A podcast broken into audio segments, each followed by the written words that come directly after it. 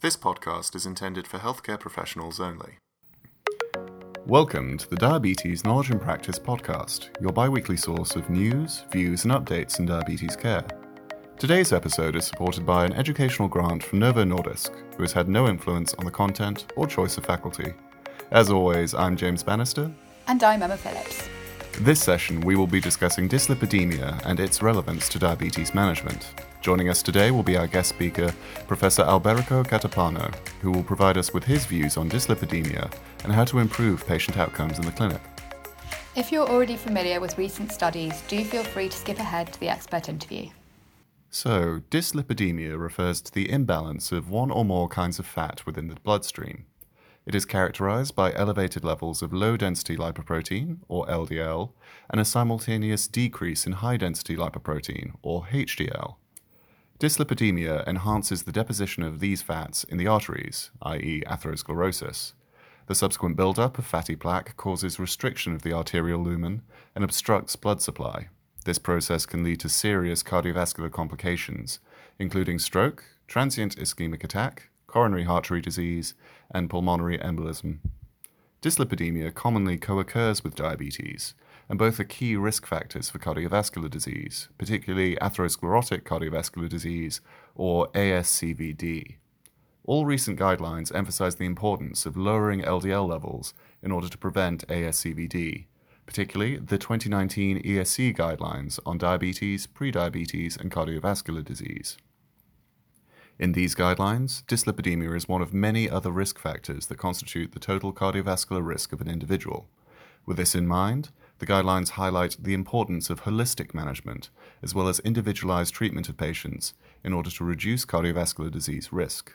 These recommendations include individualized lipid targets and treatment with statins and or PCSK9 inhibitors. Along with pharmacological treatment, lifestyle intervention is a crucial factor in effective management of patient lipid profiles. In a cardiovascular health study by Mozaffarian and colleagues conducted in 2016, modifying diet by reducing consumption of foods such as red meats, refined carbohydrates, and salt, as well as increasing consumption of fruit, non starchy vegetables, nuts, fish, and other foods typical of the so called Mediterranean diet, were shown to be associated with lower incidence of cardiovascular events. Another trial looking at the effect of a Mediterranean style diet on incidence of cardiovascular events, the PREDIMED study, patients following such a diet were found to have, have a significantly lower incidence of major cardiovascular events, around 30% less, compared with those who are on a low fat diet. These studies offer a partial insight into the type of diet that can improve lipid management strategies for reducing cardiovascular risk in people with diabetes more specifically, ESC guidelines advise increasing physical activity and reducing excessive body weight and intake of alcohol, carbohydrates, and most fats. In terms of pharmacological management, the ESC guidelines recommend specified targets depending on the level of cardiovascular disease risk. For people with type 2 diabetes with high or very high cardiovascular risk, ESC guidelines recommend a lower LDL cholesterol target of below 1.8 and 1.4 millimoles per litre, respectively, and a reduction of total lipids of at least 50%. For patients with moderate cardiovascular risk, the guidelines recommend a less stringent target of below 2.6 millimoles per litre. For patients with ASCVD that experience a second cardiovascular event within two years and taking the maximum tolerated dose of statin therapy, ESC guidelines recommend an LDL cholesterol target of below 1.0 millimoles per litre.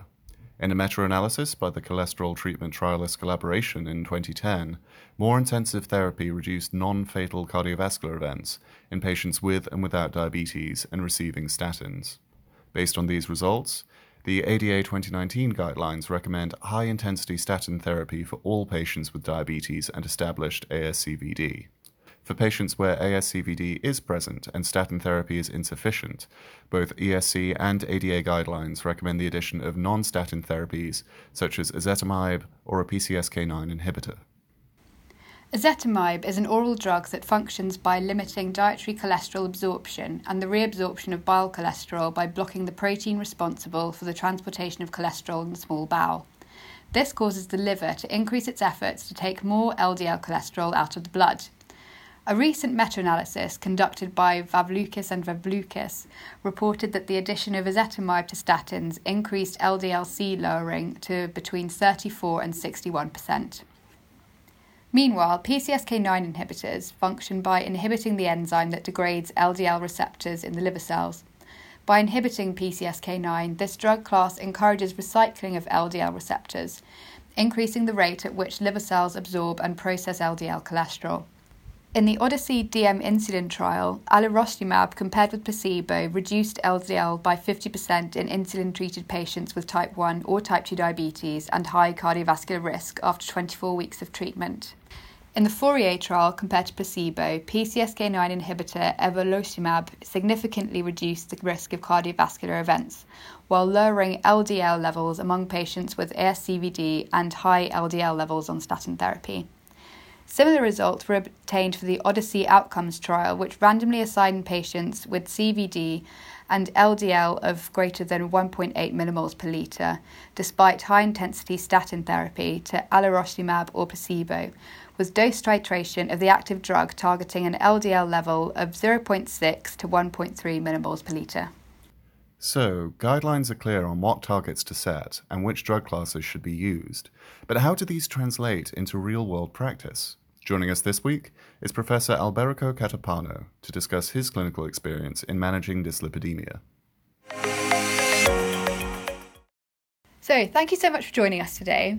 Firstly, do you have any top tips for our audience on how they can help their patients achieve their lipid targets? Well, uh, as uh, we all know, lipid targets uh, have been uh, uh, modulated uh, in most recent guidelines for dyslipidemia, especially in diabetes. the goals that have been set now are more intensive as compared to the previous ones and requires much attention. However, the classification of risk for diabetic patients has also been taken into consideration. There will be essentially two populations there of diabetics. One will be the one at higher risk, very high risk, who have also organ damage and a lengthy uh, duration of the disease. And the second one are the youngest one with uh, le- uh, no organ damage and with less lengthy disease. Uh, the point is also there is a second goal that people uh, should take in account, and that's a 50% reduction at least.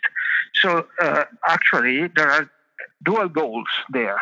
For the very high risk people, the goal that is set is an ambitious one that is uh, below 1.4 millimole or 1.5 uh, or 55 milligrams per deciliter. And uh, this goal is has to be coupled with a 50% reduction and fits with the patient that's very high risk. And those patients at very high risk are the ones who have a lengthy disease, so several years, linked with the presence of organ damage for the diabetic patients. Thank you very much. That was really interesting. Uh, secondly, what are the side effects associated with using statin therapy and what symptoms should patients be aware of? Uh, about the fear effect of, of statins on safety, uh, especially for diabetics, uh, there are a couple of things that needs to be clarified. The first one, the overall safety profile of statin is quite good, as provided by evidence from a randomized clinical trial. Uh, muscle effects are present, as also as a small increase in glycemia, especially with high intensity statin. However, uh, one point needs to be addressed statins help the transition uh, from patients who have a pre-diabetic condition with a small increase in glycemia into the diabetic condition, uh, which is a definition uh, by numbers. Uh, there is a threshold there, yet the actual amount uh, of glycemic increase is very low.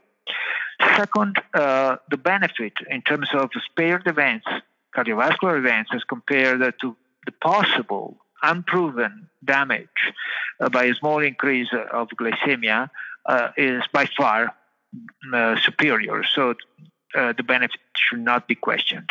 Finally, uh, more recent data indicate that uh, the transition that occurs upon starting treatment in diabetics is just one year as an average before the transition that naturally occurs in people if untreated.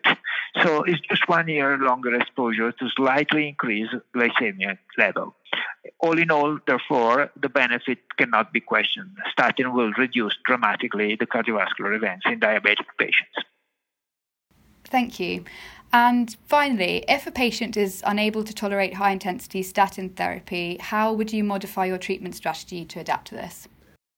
In clinical practice, although, as I said, from randomized clinical trials, there is not much of an evidence for a number of the side effects reported, however, uh, we can find through patients who cannot tolerate high dose of a statin, as high intensity statin. Uh, therefore, there are two obvious pathways. The first one is A, reduce the dose of a statin to a level that is acceptable to the patient. The second is to change the statin. However, in both instances, uh, the goal set for uh, statin treatment and the hypolipidemic treatment may not be reached, especially when we speak about very intensive goals like the 55 uh, milligram per deciliter in very high uh, risk diabetic patients. And in this instance, uh, combination therapy with uh, ezetimibe at first sight and possibly with the PCSK9 in, even after uh, yeah, using ezetimibe in combination, the goal cannot be reached, is something that uh, we should consider. And that's the pathway we usually follow with our patients. Okay, thank you for your time, Professor Catapano. This brings us to the end of another episode. To summarize, small, sustainable changes in diet can lead to significant improvements in blood lipids and cardiovascular risk. New guidelines recommend more intensive lipid targets and management programs, and a range of pharmacological options are now available to assist patients in meeting these targets. If you'd like to hear more from us on the latest developments in diabetes, you can subscribe to the podcast across all major apps or stream individual episodes from our website. If you found this episode useful, please leave us a review or tweet us at, at DKI Practice. You can also access our free accredited CME content at knowledgeandpractice.eu. Thank you for joining. We look forward to joining you again in two weeks' time, where we will be discussing retinopathy and ways to help protect your patient's eyes from diabetes related damage.